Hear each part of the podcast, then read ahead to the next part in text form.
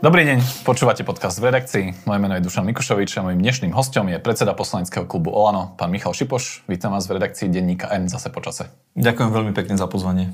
Dobrý deň. Pán predseda, poďme do nejakej hypotetickej otázky rovno na začiatku. Politici to majú radi. Predstavme si, že je marec 2018, Most-Híd odíde z Ficovej vlády a nasledovalo by toto. Robert Fico sa vyše mesiaca tvári, že skladá novú väčšinu a keď sa mu to nepodarí, tak si začne klásť podmienky, aby v parlamente neblokoval schválenie predčasných volieb, ktoré by navyše aj tak boli o 3/4 roka. Čo presne by vtedy robili politici Olano? Musím sa nad tým zamyslieť, že... Chápate tú paralelu? Áno, snažíte sa to nastaviť akože teraz na tento model. Robím taký test Ficom tej súčasnej situácii. Hej, ja si osobne myslím, že porovnávať túto vládu alebo členov tejto vlády s Robertom Ficom a s tým, čo sa tu dialo, sa nedá. Osobne si myslím, že sa to nedá. Akokoľvek si to ideme teraz nejak prispôsobovať alebo relativizovať. Môj osobný názor je, že to, čo tu Fico, Pellegrini a ich banda napáchali, nemá na Slovensku obdoby. A preto z môjho pohľadu sa to nedá porovnať. Chápem, o čo vám ide, chápem, čo chcete tým povedať, ale ja si nemyslím, že banditov, zlodejov, gangstrov, ktorí tu vládli, ktorí tu priviedli mafiu na najvyššie miesta, o ktorých dnes svedčia ich vlastní nominanti, porovnávať s terajšou vládou je úplne mimo misu. Ja si myslím, že nemusíme porovnávať ako keby vecne obsahovo tie vlády, ale máme si porovnávať nároky, aké máme na ústavné procedúry. Napríklad v tom roku 2018 vláde nebola ani vyslovená ešte nedôvera, čiže vtedy oni technicky mohli vládnuť a ono aj tak žiadalo predčasné voľby. Zatiaľ, čo teraz máme vládu s vyslovenou nedôverou, a situáciu, kedy v parlamente nemáme väčšinu. Čiže vlastne z tohto pohľadu je tá situácia ešte ako keby horšia z pohľadu ústavnosti. Rozumiem. Čiže preto si myslím, že v tomto sa to dá porovnávať. Dajú sa porovnávať nároky na to, ako sa majú riešiť situácie, keď dojde k vládnej kríze alebo keď vláda stratí väčšinu v parlamente. Rozumiem tomu, ale vy musíte do toho dať viacej aspektov, ktoré vtedy neboli, teraz sú. Teraz poviem napríklad konkrétne tie krízy, ktoré sme my prežili počas toho, ako sme vo vláde. Odkedy sme začali, hneď boom, pandémia. Museli sme príjmať nepopulárne opatrenia, testovanie, očkovanie, ďalšia kríza, vojna, utečenci, ďalšia kríza, inflácia, obrovské narasty cien, ďalšia kríza energetická. A pokiaľ Fico vládol v tých najlepších časoch, peniaze sa mu sypali do štátneho rozpočtu, my od začiatku neriešime nič, len krízy. A z toho vyplývajú aj ad 1 naše komunikačné chyby, ad 2 podrážanie vlastných koaličných partnerov v priamom prenose. A teraz tá atmosféra, ktorá tu je, prirovnávať k tomu, ako by to bolo v minulosti, alebo kto by bol v minulosti, ja si osobne myslím, že teraz, ak by sme sa hrnuli a teraz za každú cenu ideme teraz, že poďme do predčasných volieb čo najskôr, vo finále si myslím, že to dopadne tak, ako to dopadlo pri páde vlády Ivety Radičovej. Na druhej strane, my sa nebránime predčasným voľbám. Vyzerá to tak, že predčasné voľby budú.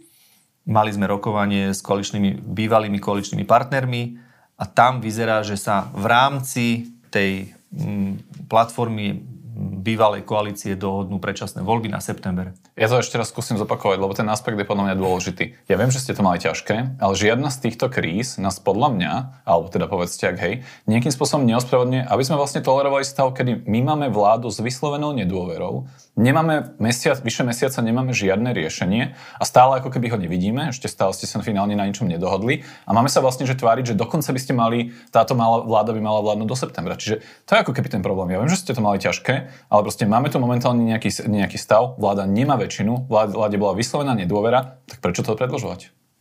No, ešte raz.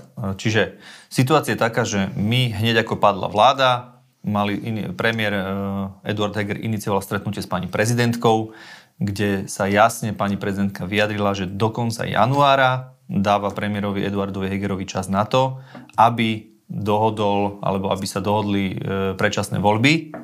Ona to definovala vtedy, že do prvého pol roka. Dnes tá situácia po tých rokovaniach je taká, že ona pripustila, že dobre vie si predstaviť aj ten september. A Eduard Heger sa prirodzene snažil získať 76, tam to zarezala Saska hneď v úvode. A teraz ideme podľa toho, čo povedala prezidentka a podľa toho, na čom sa dohadujeme my na úrovni, poviem, tých demokratických strán, ktoré ja vnímam. Chápem, že opozícia, Fico, Pellegrini, Republika a tak ďalej by chceli tie voľby čo najskôr. Chápem, že z toho technického pohľadu, ak sa na to pozriete a možno vy ako novinár, že však to je v podstate to isté, tak prečo nechce to isté? Ja to nevnímam ako to isté, ja tú situáciu vnímam inak. Ja som vtedy v minulosti nebol poslancom, ja som poslancom teraz a myslím si, že voľby by mali byť vtedy, keď sa dohodneme my na tom pôdoryse koalície. Nie, že sa budem ja prispôsobovať Ficovi, Pellegrinimu a spol a s nimi sa dohadovať. A zatiaľ to vyzerá, že ten termín vychádza na september. Osobne vám poviem, že nemám problém ani so skoršími voľbami, ak by teraz išlo o to, že či sa trasieme alebo bojíme. Nám ide prioritne o to, aby sme vedeli dať do ústavy ten volebný systém, ktorý... Tomu sa ešte dostaneme. O tom sa budeme baviť neskôr. A toto je pre mňa alfa omega. To, kedy budú voľby, pre mňa nezohráva rolu. OK, čiže vám je to jedno. Pokojne môžu byť voľby v júni. Áno. Ale chcem, aby tam bol ten ústavný zákon, respektíve volebný systém zakotvený v ústave. Igor Matovič povedal v stredu takú kúzelnú vetu, že je psou povinnosťou každého demokrata, aby sme sa pokúsili oddeliť voľby čo najviac, tak on vysvetľoval tú otázku, že prečo september a prečo nie jún. Čiže ako keby, to je to trošku v kontraste s tým, čo hovoríte, že prečo nie september teda? Alebo teda prečo nie jún z pohľadu teda akože Olano ako takého? Lebo tak ešte raz, jedna vec je, že my sme mali stretnutie na pôdoryse bývalých koaličných strán, kde vyplynulo jasne z toho kontextu, že väčšina z nich je za september, na tom je najväčšia zhoda. Kto je za september? Saska je za september. Saska je za september a aj Smer-rodina nemá problém so septembrom. Oni hovorili, že chcú radšej v júni. Oni povedali, že im je to jedno, či to bude jún alebo september. Ale že chcú radšej v júni. Povedali na tlačovke. Jedna vec je, čo sa komunikuje na tlačovkách, druhá vec je, čo sa komunikuje za zatvorenými dverami. Ja hovorím, že ten prienik je na tom septembri. OK. A čo sa týka toho, čo povedal Igor Matovič, áno. Jasné, že, a teraz poviem ten kontext ešte raz, kontext kríz, ktoré my sme zažili a kontext toho, kto najviac toho ťaží.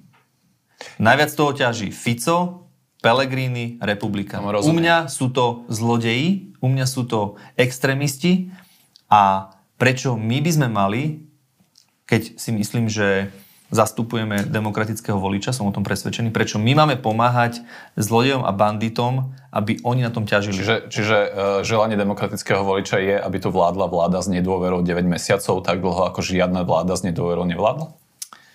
Osobne si myslím, že je našou psou povinnosťou robiť všetko preto, aby sme týmto zlodejským, mafiánskym a extrémistickým stranám nepomáhali. A ísť proti duchu ústavy, ktorá hovorí, že keď bola vláde vyslovená nedôvera, tak ju prezidentka poverí dočasne? My nejdeme proti zákone, my ideme v súlade so všetkými pravidlami, zákonmi a legislatívou. Je to tak, že je tam taká medzera. Hovorím, že duch ústavy, ústava hovorí, že tá vláda je poverená dočasne. A navyše explicitne hovorí, že nemá mandát na zásadné opatrenie na zabezpečenie hospodárskej a sociálnej politiky a na zásadné otázky vnútornej a zahraničnej politiky. Ja si osobne myslím, že táto vláda, ktorá tu je, dokáže túto krajinu spravovať oveľa lepšie ako banditi a zlodeji, ktorí tu boli. To môže byť, ale mala by mať dôveru parlamentu. Áno, a na základe týchto kríz, ktoré sme prežili, si myslím, že aj napriek tomu to zvládajú dobre a určite voľby budú v júni alebo v septembri, podľa mňa to nehrá rolu, je to technická vec. Až na to, že žiadna vláda s nedôverou, teda my sme mali len jednu, tretiu Mečiarovu, a tá vláda viete koľko? 7 dní. Teda druhú Mečiarovu. Okay. Keď je potom čo na nedôveru. Áno, ja si pamätám, ako po páde Radičovej vlády sa Fico s Zurindom dohodli a na tom, aby čo najskôr boli predčasné voľby, aby nemohli vzniknúť nové projekty, nové strany, ktoré by ich ohrozovali. Aj toto zohráva úlohu, lebo vy pozeráte na to čisto technicky a čisto historicky, keď si porovnáte teraz dátumy, čísla, nesedí vám to, respektíve vidíte tá problém. Ja hovorím, že máme situáciu, že tu máme vládu s nedôverou a bude vládnuť 10 mesiacov a nad tým sa pozastavujem. Len preto, že vy máte pocit, čo tá vláda urobí zle? Povedzte mi, čo tá vláda urobí zle? Tá vláda už nemá robiť nič skoro. Ako? Podľa ústavy. No vidíte, tak nič zle nemôže spraviť. Prečo to má vládu, ktorá podľa ústavy nemá nič zásadné robiť? Ja si myslím, že tá vláda, ktorá tu je oveľa lepšia, ako keby tu teraz vládlo Fico. Ja vám tento názor neveriem. A príjmem, že je aj pokojne pravdivý. Len nech má dôveru a väčšinu v parlamente. Tak sa vládne v parlamentnej demokracii. Preto rokujeme o predčasných voľbách. V septembri. Zatiaľ ten prienik vyzerá september, áno. Poslanecký klub Olano si mieni dať podmienku, Na to by bola schválená zmena ústavy, ktorá by viedla vôbec k predčasným voľbám. A teda podľa toho, že čo teda preniklo von, je to zakotvenie potvrdenia pomerného volebného systému v ústave, alebo teda, že to, aby sa volebný systém mohol meniť len ústavnou väčšinou, opravte ma, ale že myslím, že smerujem dobre, nie? Tak to asi bude. Áno. No asi viete, že čím je táto podmienka najviac kúzelná. Asi viem, že... v čom je táto podmienka ona najviac kúzelná? Neviem, v čom je najviac kúzelná. V roku 2016 mali vo volebnom programe zmenu volebného systému na zmiešaný, teda ten, ktorý teraz podľa slov Igora Matoviča ohrozuje demokraciu. Čiže, pán Šipoš, vy ste chceli v roku 2016 ohroziť demokraciu? Meníte niekedy názory? Pán Mikušovič. Ja mením. No, ale tak aj my meníme. A viete prečo? A viete prečo ich meníme? Čiže vy ste za 4 roky prešli od situácie, že zmiešaný volebný systém, a vtedy ste písali v tom programe, že by, aby som to mal aj zdôvodnené, skúste nájsť, ja vám poviem. Hej, ten systém, ktorý ste vtedy navrhovali, dá viac moci ľuďom a menej elitám. Myslíme si, že ľudia by si mali zvoliť svojich poslancov v jednomandátových volebných obvodoch, lebo si vyberú lepších poslancov, najmä ľudí z regiónu, ktorí práci poznajú a budú lepšie hájiť záujmy voličov. Čiže od tohto názoru ste za 4 roky prešli k tomu, že toto, čo ste vtedy tvrdili, by bolo ohrozením demokracie. Poviem vám prečo. Pretože to, čo pripravuje, alebo čo chce Pellegrini s Ficom a s Republikou spraviť, je to, že oni by spravili z každého okresu jeden volebný obvod. Čiže aj Medzilaborce, kde je, neviem, tuším nejakých 10 000 ľudí, aj Petržalka, kde je, tuším, 130 000 ľudí, by mali jedného poslanca. My sme v 2016 hovorili o tom, že by tie obvody nemuseli byť na pôdorise okresov, ale boli by na pôdorise nejakých rovnakých obvodov, možno počtom obyvateľov. Nehovoríte pravdu. Dobre, ja si to pamätám takto. Program, tak to je, ako si to vy pamätáte, vy ste mali v programe. Zmena volebného systému tak, aby sa vytvorilo 75 volebných obvodov, približne kopírujúcich dnešné okresy. Približne. Nie presne kopírujúce okresy. Čiže približne. A približne znamená, že aj niektoré okresy malé by mohli byť spojené. Čiže tu som vám to vyvrátil a teraz vám poviem ďalšiu vec. Nie, vy ste politika, vy ste chceli vytvoriť úplne nové jednotky, aby to bolo približne, aby to bolo ako keby rovnaké. Približne, teraz ja hovorím, povedal, že približne ste chceli kopírovať tie súčasné. Ale je rozdiel, keď presne chcete kopírovať, a je rozdiel, keď chcete urobiť to približne. To znamená, že nemyslím si, že okres 10 000 s okresom 130 000 by mal mať taký istý hlas. Ale v poriadku, pripúšťme to. To je tá podstata toho rozdielu. Nie, teraz pripúšťme to, že v 2016 sme mali toto volebnom programe. No to ste mali. Pripúšťme, áno, súhlasím. Ani pripúšťa, to tak bolo. Teraz si zoberme, že my sme do posledných volieb kandidovali s programom 2020. To znamená, že áno, my sa vyvíjame, každý sa vyvíja, aj vy sa vyvíjate, aj váš denník sa vyvíja, aj ľudsky sa vyvíjame, aj strany sa vyvíjajú. A keď vy vidíte, že nejaká vec, ktorá bola aplikovaná, alebo ktorú zneužívajú niektoré vlády, a konkrétne teraz hovorím o Maďarsku, a keď vidíme, že čo sa deje v Maďarsku, že tam jednoducho má Orbán vybetonovanú pozíciu na XX rokov ďalej, prečo my by sme nemohli po nejakom čase vyhodnotiť si v hnutí, že toto už nie je tá cesta, ktorú sme si mysleli, že je v tom čase bola najlepšia. A opakujem ešte raz, vy hovoríte 2016, ja hovorím 2020, a my sme kandidovali v posledných voľbách s volebným programom 2020. A teraz vám poviem ďalšiu vec, že ak by sme išli touto cestou, ktorú teraz chce Pellegrini, Fico a spol, historicky si zoberte tie okresy, kde teraz to bolo krásne vidieť v župných voľbách, ktoré možno už sú viacej, by som povedal, na periférii, alebo sa tam vyprofilovali dlhodobí politici v úvodzovkách, predtým HZD, najprv to boli komunisti, potom to boli HZDsáci, posprivatizovali miestne podniky, potom to boli smeráci, teraz sú to hlasáci. Tam jednoducho veľa slušných, čestných ľudí odišlo preč z tých okresov a ostali tam tí miestni oligarchovia, tí miestni politici, ktorí tam teraz v každých voľbách valcujú ten okres. Takže ja si osobne myslím, že toto je ohrozením a okres valcujú na základe ako počtu hlasov, ktorí tam získajú, čo to trochu spochybňujete, ako keby tie hlasy, ktoré počkajte, ak si zoberiete okresy na východe republiky, na juhu republiky, kde tie okresy sú veľakrát, by som povedal, že chudobnejšie, veľakrát sa tam mladí, šikovní ľudia odsťahovajú preč, napríklad do Bratislavy alebo do zahraničia, tak veľakrát tam v tých okresoch ostali už len tí ľudia, ktorí sa tam vedia uživiť, nejakým spôsobom vedia prežiť, alebo tí, ktorí tam v minulosti privatizovali, boli pri majetku a teraz... Tí ľudia volia zle, takže preto by sme mali prispôsobiť volebný systém tak, aby ich hlasy nemali takú váhu. Nie, že tí ľudia volia zle, ale vieme na základe toho povedať, že tam sa presadzuje už len jeden typ politikov. A my chceme, aby nenastal scenár Maďarska. My chceme, aby na Slovensku demokratické strany mali do budúcna šancu vyhrať.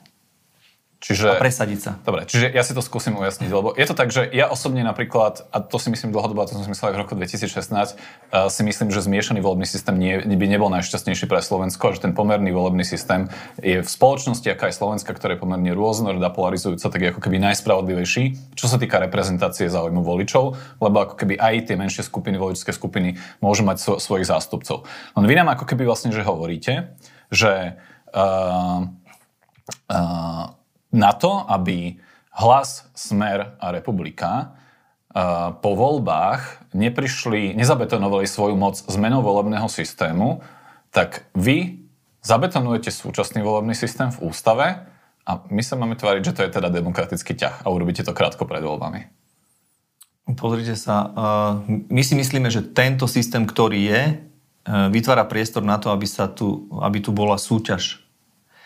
Myslíme si, že ak by Smer, Hlas a Republika ten systém zmenili, a teraz ho môžu zmeniť veľmi jednoducho, po ďalších voľbách stačí v podstate 38 poslancov. Čo inak mohli aj v roku 2012. Mohli, presne tak, lenže vtedy nepočítali, že Matovič im celý ten systém rozkope, to mravenisko, ktoré vybudovali, že im nejaký Matovič z Trnavy, ktorého podceňovali a vysmievali sa mu, že im to rozkope, tak ja som presvedčený o tom, že oni, keby sa teraz dostali k moci, tak to mravenisko vybudujú ale z betónu. No a vy mi tomu idete zabrániť tak, že vy zabetonujete ako keby ten súčasný stav, že to je na tomto akože zaujímavé. Nie, my nezabetonujeme. My ho len povýšime na úroveň 90 hlasov. A keď získajú 90 hlasov, môžu to spraviť. Jednoducho len bude ťažšie ho zmeniť. Zabetonovať znamená, že by sa to nedalo zmeniť. Bez tejto podmienky nepodporíte tú zmenu ústavy? Nie. A aká je reakcia partnerov? Súhlasili aj Smer-rodina, aj Saska, aj Za ľudí. Čiže podľa vás ten scenár v nedeľu bude, že sa na tomto ako keby dohodnete a v budúci týždeň bude schválená zmena z ústavy s touto zmenou volebného systému, a ktorá umožní predčasné voľby a nakoniec sa odhlasuje septembrový termín. To je podľa vás ako keby najreálnejší scenár. Áno, tak to predpokladám. Ako bude vyzerať to ďalšie vládnutie? Podľa vás. Ten zvyšok tých niekoľko mesiacov. Áno. Myslím si, že bolo by fajn, aby sa poslanci na tom pôdorise bývalej koalície dohodli, že už zásadné a nejaké, by som povedal, veci, ktoré sú zásadné v rámci možno rozpočtu, tam vidím najväčšie ohrozenie, aby sa už neschváľovali, respektíve aby sa neprehlboval dlh, respektíve deficit štátneho rozpočtu, pretože očakávam, že opozícia bude sa pokúšať, tak ako to bolo aj teraz, populisticky prichádzať s rôznymi návrhmi, aby si mohli robiť kampaň. Na tom si myslím, že by sme sa mali zhodnúť, aby sme nehlasovali za populistické návrhy, ktoré môžu ohrozovať štátny rozpočet.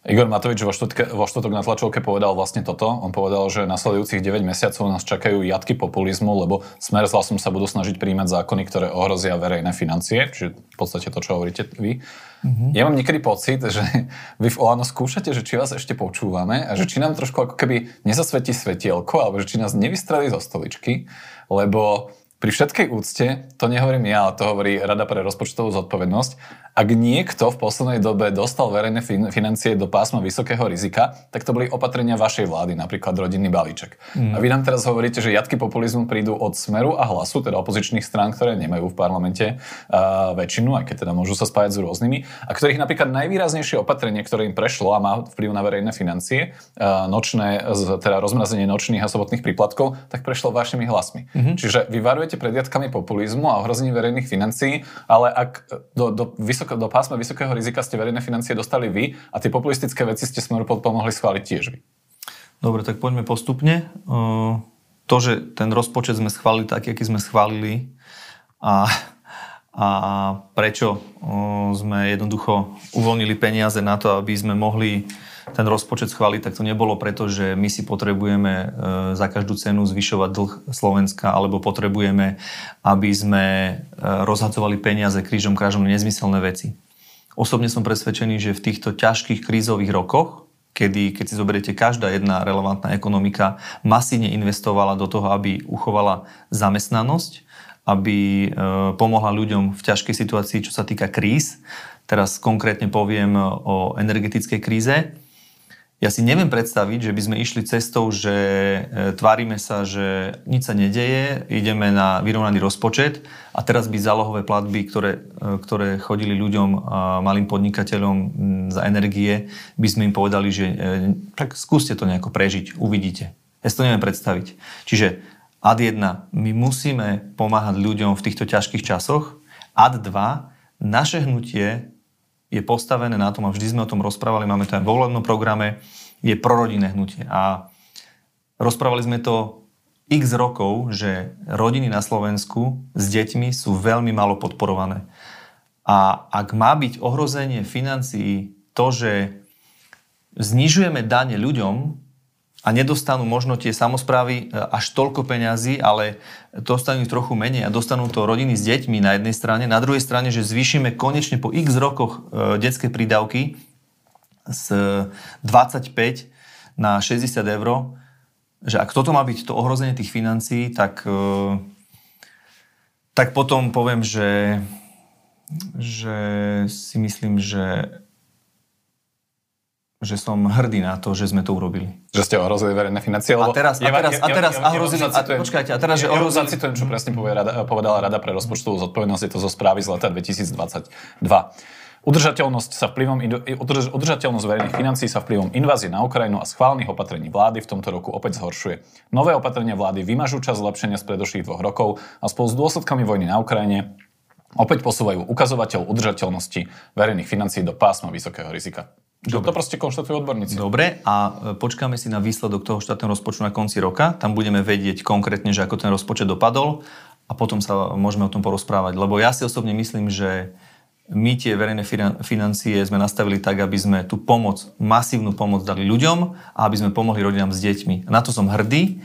A ďalšia vec, čo sa týka verejných financií, ja si pamätám hodnotenie, neviem, či to bola Rada pre rozpočtovú zodpovednosť, alebo to bolo nejaká zahraničná organizácia, ktorá vyhodnotila, že my, keď sme prevzali financie, alebo prevzali vládu a vtedy sme prevzali rozpočet, respektíve verejné financie, tak vtedy boli vo veľmi zlom stave a boli sme jednou z najohrozenejších skupín krajín, kde tie verejné financie boli v zlom stave. Takže ja si nemyslím, že týmito prorodinnými opatreniami a masívnou pomocou pre ľudí sme ohrozili verejné financie. Jasné, to som na to citoval. Pozorujte, ale že jasné, že sme deficit museli nastaviť tak, že je vysoký. Jasné, že ten verejný dlh máme na hranici toho pásma tých 60%. Áno, ale tváriť sa, že teraz sa nič nestalo, že my môžeme mať vyrovnaný rozpočet a môžeme teraz sa zameriavať na to, aby sme znižovali dlh. To som ani nepovedal. Tak ja si osobne myslím, že je dobré, že sme ten rozpočet schválili tak a to, aký vo finále bude, lebo on sa vo finále bude vyhodnocovať na konci roka, potom sa o tom môžeme rozprávať a tam sa ukáže realita. Možno, že nakoniec to dopadne tak, že tie ceny tých komodít nebudú také hrozné a nebudeme musieť tú masívnu pomoc takto investovať, ale určite teraz pri tých zálohových faktúrach sa ukázalo, že je dobré, že ten rozpočet sme schválili aj s takýmto vysokým deficitom. Áno. Bude podmienkou Olano v súvislosti s tým ako keby dohodou na predčasných voľbách, dohodou na zmenu ústavy je to, aby premiér odobral alebo požiadal prezidentku, nech odoberie poverenie pre riadenie rezortu hospodárstva Karlovi Hirmanovi? O tom sme sa vôbec nerozprávali a ja predpokladám, že toto by pani prezidentka ani nevyhovela takéto požiadavke, keďže vieme dobre, že pán Hirman je veľmi blízko Progresívneho Slovenska. To viete, na základe čoho? Na základe informácií, ktoré máme, ktoré počúvame od ľudí, však v tej politike, v kulároch sa dozviete hocičo. Hej, lebo pán Hirman síce ako expert pracoval na programe koalície PS Spolu a bol tam nominovaný za stranu Spolu. Čiže veľa politikov zo Spolu prešlo do PS. A pán Hirman nebol ani tam a prešiel do PS. A teda je to hlavne váš nominant, čiže ja mám pocit, že trošku má bližšie asi k vám, nie momentálne. Koho nominant myslíte? Hnutie Olano, nie? Nie. My sme sa dohodli, že nebudeme nominovať na tieto 4 pozície, ktoré boli voľné po Saske, že nebudú tam strany nominovať, ale že sa pokúsime vybrať odborníkov, ktorí by zastrešili tieto rezorty. Takže bol to spoločný výber a snažili sme sa vybrať odborníkov. Viete mi povedať, že ktorý člen vlády nominuje a teda dáva návrhy prezidentke na ministrov? Štandardne sa to deje na základe dohody koaličných strán, kde sa prerozdelia rezorty. Uh-huh. Konkrétne pri týchto 4, ako odišla Saska z koalície, bola dohoda Olano, Smer-rodina a Za ľudí, že sa vyberú 4 odborníci a žiadna strana sa tam nebude nominovať svojho nominanta. Čiže to, že premiér navrhol tie mená a to, že nikto nemá za to zodpovednosť, ano? Hej, za tých ministrov. Nie, že spoločne, ani strany, ani premiér, ktorý ich navrhol prezidentke. Koalícia spoločne má zodpovednosť za všetkých. Čiže pán Hirman, ktorého nominovala teda koalícia, nie hnutie Olano, je človek Progresívneho Slovenska. No ukázalo sa na základe tých informácií, ktoré sme získali, že áno, že najbližšie mu je Progresívne Slovensko, že pomáhal im pri programe a že to veľmi blízky. To ste nevedeli v septembri. Ja osobne nie. Uh-huh. Dobre. OK. Budete mať ešte nejaké iné podmienky ďalšie? Ešte raz. Naša podmienka je, aby volebný systém, ktorý momentálne na Slovensku máme, bol chránený na ústavnej úrovni. Toto je naša jediná zásadná podmienka. Ak tam budú mať ešte kolegovia, možno aj v koalícii nejaké technické veci, lebo musíme si uvedomiť jednu vec, že tú ústavu možno najbližších 5-10 rokov nebude toľko poslancov na to, aby to mohli otvoriť a niečo do tej ústavy zadefinovať. Takže ak teraz poviem, že nájdú sa nejaké technické veci, ktoré treba ešte nejakým spôsobom opraviť, ale hovorím, nebudú zásadné, ja si viem predstaviť o tom diskutovať, ale pre nás, pre Olano je zásadná podmienka ten volebný systém. Je toto tá situácia, keď sa ešte má meniť ústava, že v situácii, kedy padne vláda, ktorej bola vyslovená nedôvera, v parlamente je neistá väčšina, OK, ja rešpektujem, že stále viete možno dať dohromady 90 poslancov, ale že nemali by ste sa teraz sústrediť ako keby na tú tranzíciu moci skôr, ako na to, že teraz ešte idete prekopávať ústavu? Pozrite sa, žijeme v krajine, alebo v parlamentnej demokracii, kde ak sa nájde 90 poslancov na to, aby ochránili demokraciu, a ja vnímam, že ten volebný systém, ktorý chcú Smer, Hlas a Republika nastaviť, že je to ohrozením demokracie, tak keď sa nájde 90 poslancov v parlamente, ktorí chcú to ochrániť, myslím si, že na tom nie je nič zlé a nie je to nič protizákonné alebo mimo duchu ústavy. Pred tým rokovaním vášho poslaneckého klubu a ste povedali, že Olano na rozdiel od iných strán nefunguje tak, že príde predseda, buchne po stole a ostatní zrazia opätky. A v zápäti po tomto vašom výroku Igor Matovič avizoval, že klub Olano zrejme bude mať nejakú jednu podmienku, ktorú si nakoniec osvojil. Čo ako keby v tom slede udalosti vyzeralo tak zábavne, že predseda nepovie, ale potom povie, že budete mať podmienku a tá bola schválená. No, chcem sa spýtať takto, že kedy vám sa naposledy stalo, že ste s Igorom Matovičom nesúhlasili? Veľakrát. Však povedzte, že kedy naposledy. Taký príklad.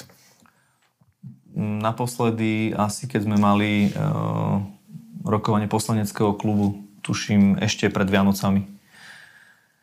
Neviete povedať, alebo nechcete povedať, že o čo išlo. Viete čo, pozrite sa, ja chápem, že bolo by to zaujímavé, asi by bola aj vyššia čítanosť tohto článku, keby som ponadával na Igora Matoviča, ponadával na Eda Hegera a vtedy by to bolo predávanejšie, čítanejšie, ale ja si spory, ktoré mám v našom hnutí, riešim tam, kde sa to má. To znamená za zatvorenými dverami, na 4 oči s daným človekom, alebo potom následne na predsedníctve, alebo veľakrát sa to deje na poslaneckom klube, ktorý je veľmi otvorený a veľmi otvorene si tam rozprávame aj kritiku, aj si hovoríme, že čo sa urobilo zle, čo sa mohlo robiť lepšie. Ale ja týmto nebudem zaťažovať verejnosť. Je tu dosť prekaračiek medzi koaličnými stranami, je tu dosť prekaračiek opozícia, koalícia, je tu dosť prekaračiek vláda versus novinári. Nechcete odo mňa, aby som ja teraz vyťahoval veci znútra, len preto, aby som ulahodil možno nejakému bulváru alebo tomu, že by sme boli že by ten článok bol viac čítaný. Mhm. No, tak ale môžem vás uistiť, že mám svoj názor a veľakrát hovorím otvorene. Inak sa to spýtam. Viete, častokrát vás internetové memečka zobrazujú ako nejakého poskoka Igora Matoviča a podobne. Sa používa táto retorika. Ako to vyberiete? Beriem to tak, že boli by niektorí radšej, keby som verejne kritizoval a verejne nechával nejaké mediálne odkazy, že vtedy by som bol možno viacej cool, alebo viacej by, alebo menej by možno vydávali takých memečiek, ale opakujem ešte raz, ja si tieto veci nechávam tam, kde to má byť, a to, čo niekto vytvorí nejaké memečko, alebo nejakú grafiku, alebo čokoľvek, ja to rešpektujem v pohode. Ja sa pýtam najmä teraz v súvislosti s tým avizovaným pravdepodobným rozchodom Eduarda Hegera a Igora Matoviča, že či ako keby potrebné položiť tú otázku, že s kým pôjdete vy? Nie je to potrebné, podľa mňa v tejto chvíli. Lebo to nechcete povedať, alebo nie. Je to natoľko jasné, že s kým vy vlastne budete? Nie, pretože to ešte nie je isté a nie je to rozhodnuté. A ja sa priznám teda, že sledujúc aj nejakú politickú trajektóriu vašu, že trochu ako keby by som bol veľmi prekvapený, keby že poviete, že tak ja som ten človek Eduarda Hegera a odchádzam s ním. Nemôžem vám to povedať, pretože to nie je rozhodnuté, nie je to isté a nie je o čom teraz.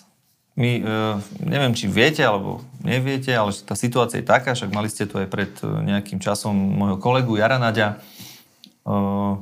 My veľmi intenzívne o tom rokujeme v našom hnutí, veľmi priamo, úprimne sa o tom rozprávame, tak ako sme to mali na billboardoch, proste úprimne, odvážne pre ľudí. My proste fakt sa nad tým zamýšľame, fakt to intenzívne diskutujeme s jediným cieľom, aby sme v ďalších voľbách porazili zlodejov, mafiu. Ak má zmysel vytvoriť projekt, v ktorej bude Edo Heger a malo by zmysel, aby pozbieral strany, ktoré majú málo percent a dokázali by sme dosiahnuť to, aby neprepadli hlasy demokratických voličov, po prípade sa ešte mohli navýšiť a vo finále by sme spolu mohli vytvoriť tú alternatívu a vyhrať voľby nad Ficom, Pellegrinim a Republikou, podľa mňa je legitímne sa o tom baviť. Ja chápem, že všetky strany sa pozerajú na seba, na svoje percentá, za každú cenu, ale aby oni mali úspech a dobré výsledky. My to robíme proste inak v našom Olano, v našom hnutí. My si pozeráme na to aj v rámci celého spektra tých demokratických strán. Priznám sa, že mňa tento rozmer ako keby fascinuje, lebo to vlastne počúvam o tom, že sa zamýšľate, že je tu ako keby... strategicky sa zamýšľate o tom, že či vytvoriť nejaký projekt, ďalší, ktorý by pozbieral nejakých voličov alebo zjednotil strany.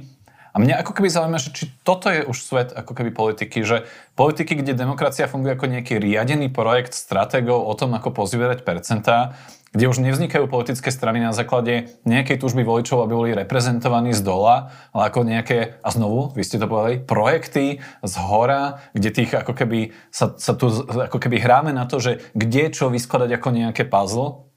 A že toto je ako keby, že už ako má vyzerať ten ako keby stranický život a tá demokracia, že už to aj nehovoríme vlastne o politických stranách a reprezentáciách nejakých voličských záujmov a voličských názorov, ale o tom, že kde čo to vyskladať, aby my sme porazili tých ostatných?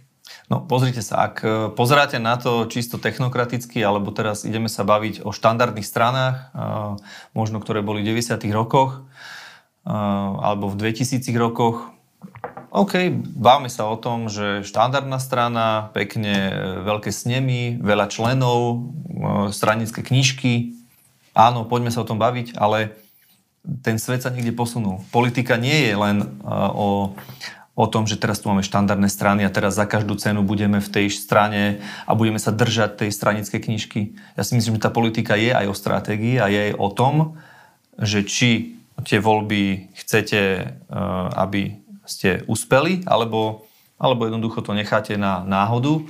Každá strana podľa mňa má svojich stratégov, každá strana sa nad tým zamýšľa. Rozdiel medzi tými ostatnými stranami a našou je v tom, našim hnutím, že každá strana pozerá na seba, na svoje percentá, za každú cenu, aby oni mali, aby oni boli v parlamente, aby oni mali ten najlepší výsledok. My to robíme tak, že sa zamýšľame áno aj nad tým, že ako dosiahnuť ten spoločný úspech. A prečo sa nezamýšľať aj nad tým, že ak by boli ochotní ľudia voliť, a tých ľudí by mohlo byť viacej, alebo dať nejakú alternatívu tomu stredovému, mestskému, umiernenému liberálovi, dať nejakú alternatívu. Prečo sa o tom nediskutovať? Prečo?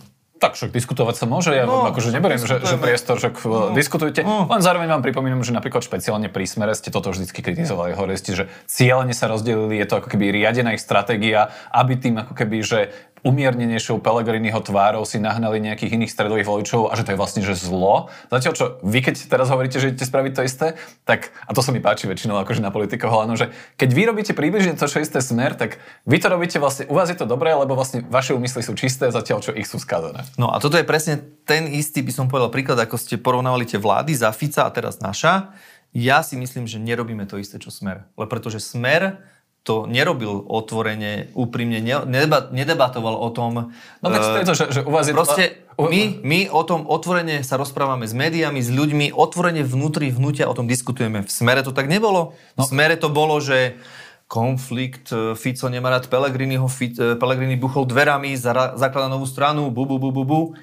Ale v pozadí oligarchovia sú tí istí. V pozadí oligarchovia prídu a povedia Robo s Peťom po voľbách, poďte spolu a keď bude treba, zoberte si tam aj Republiku. My to robíme inak. Ten rozdiel je, že vy tiež idete vytvoriť akože, že dve strany, ktoré majú že cieľene získať proste, že rôzne subjekty voličov, aby vy ste, a to sú vaše slova, mohli vládnuť namiesto toho Fica a Pellegriniho, len tým, že o tom takto otvorene hovoríte, tak ste vlastne lepší ako oni. No, pozrite sa, keď vy si myslíte, že je to isté, OK, beriem váš názor, ja si osobne myslím, že to nie je to isté, že robíme to úplne inak, robíme to otvorene, bavíme sa o tom, hovorím úprimne, verejne to prezentujeme a myslím si, že ak je tu šanca, aby stredový, mestský, umiernený, liberálny volič mal nejakú ponuku, ďalšiu, prečo mu tú ponuku nedať, respektíve prečo sa o tom nerozprávať.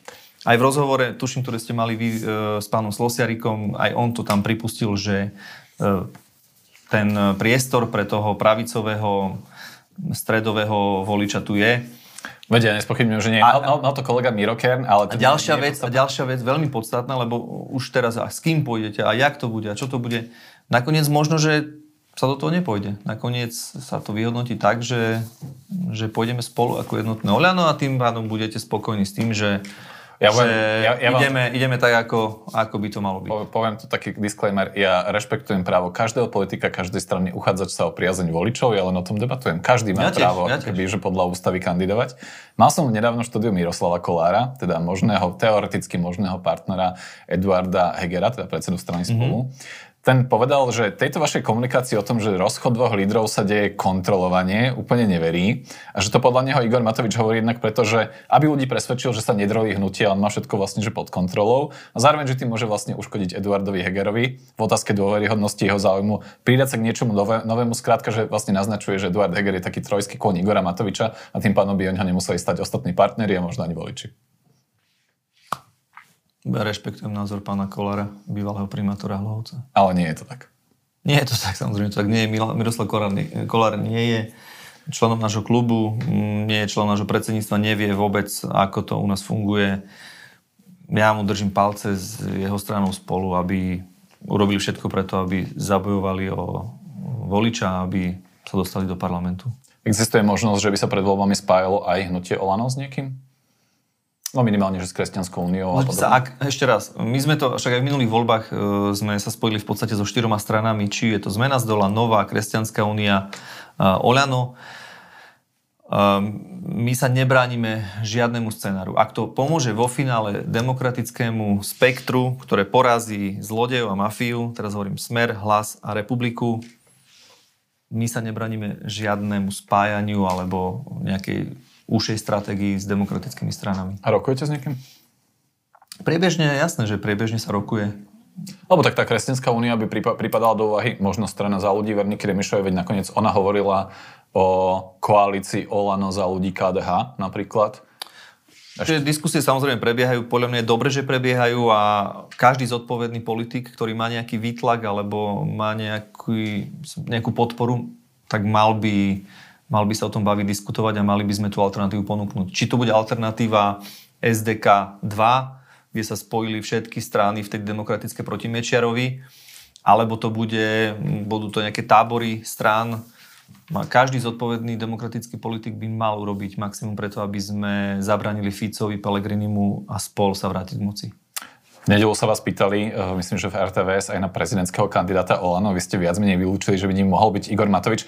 To ste tak povedali, lebo ste vlastne nad tým nepremýšľali, prekvapili vás to otázkou, alebo je to naozaj tak, že Igor Matovič nehrozí, že by kandidoval o rok za prezidenta? Tak, keď som chcel teraz ďalšie memečko, tak by som mal čo povedať, že chcem, aby Igor Matovič bol prezident? Ja neviem, či robíte tento rozhovor kvôli memečkám. No vy ste mi hovorili o tých memečkách. Že vlastne za každú cenu a vždy sa snažím teda ho... Aha, no, hej. Tak mohli by ste povedať, že bol by dobrý prezident, to bol dobrý titulok. Aha, to by ste mali super, no tých memečiek bolo veľa. Hej. Čiže ešte raz tá otázka bola čo? No, či ste boli len prekvapení tou otázkou, alebo je to naozaj tak, že Igor Matovič podľa vás určite nebude kandidovať za prezidenta v roku 2024? V politike nikdy nemôžete povedať, že to bude tak, lebo na druhý deň sa môže situácia zmeniť. Potom vám to nejaký novinár pripomenie, ako keďže máte volebný program 2016, ktorý poprete za chvíľku. Presne, a potom sa to vyvíja, 2020 už máte iný a možno 2024 budeme mať zase iný. Hej, takže... To ma neprekvapilo pri hnutí Olano. Hej, však áno. Pozrite sa, ja si osobne myslím na základe toho, ako dlho poznám Igora Matoviča, že on vôbec netúži byť prezident a netúži mať nejaké funkcie. To hovoril o každej funkcii a už ich mal celkom docela dosť. No, tak možno, že sa raz, neviem, dočkáme toho, že ja bude túžiť potom, ale ešte raz opakujem môj názor. Môj názor je taký, že Igor Matovič nemá záujem byť prezidentom a ja by som si želal, keby tých kandidátov na prezidenta bolo čo najviac, aby sme mali čo najlepší výber a potom sa rozhodneme, koho podporíme. Spomenul som si na výrok Igora Matoviča, keď zakladal hnutie Olano, keď sa ho zrovna kolega Miro Kern, to je teda 11 alebo 12 rokov dozadu, pýtal, že či bude predsedom vlastne tejto strany a on povedal, že mu to príde úplne odporné, že on by najradšej nebol ani členom vlastnej strany a vidíte, ako to nakoniec dopadlo. No, musíte sa držať nejakých pravidiel, zákonov, musíte ich dodržiavať. Je to tak.